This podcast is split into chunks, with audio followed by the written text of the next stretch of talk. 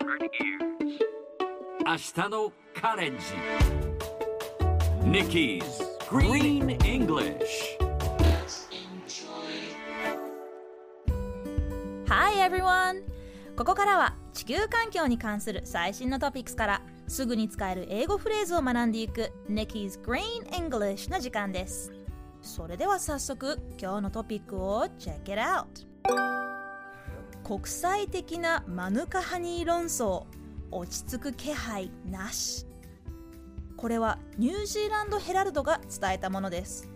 ニュージーランド政府はマヌカハニーという言葉をオーストラリア、イギリス、アメリカ、中国などで商標登録し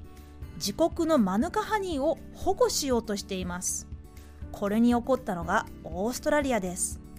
マヌカハニーのマヌカとは白い花を咲かせる背の低い木のことでこれは確かにニュージーランドの先住民族マオリ族の言葉ですが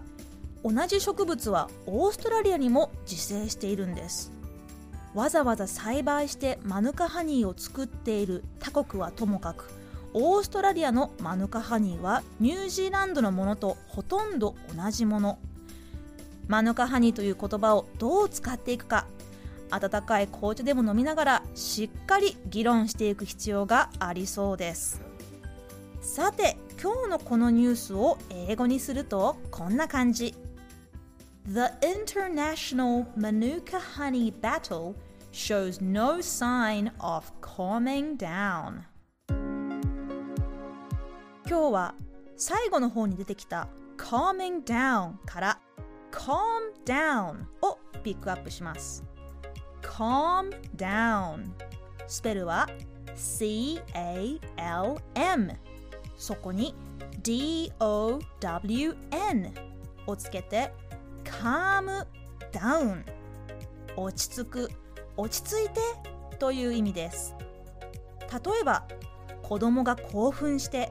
落ち着きがなかったという時は The child was excited and couldn't calm down calm down は人に呼びかける時にも使えます。ねえちょっと冷静になって。Hey, you need to calm down. こんな感じで使ってみてはいかがでしょうか。それではみんなで言ってみましょう。Repeat after Nikki. ちょっと落ち着いてください。Please calm down. Sounds great Let's try one more time Please calm down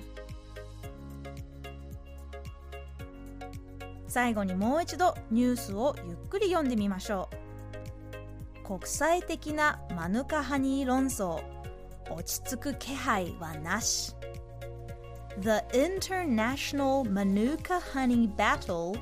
shows no sign of calming down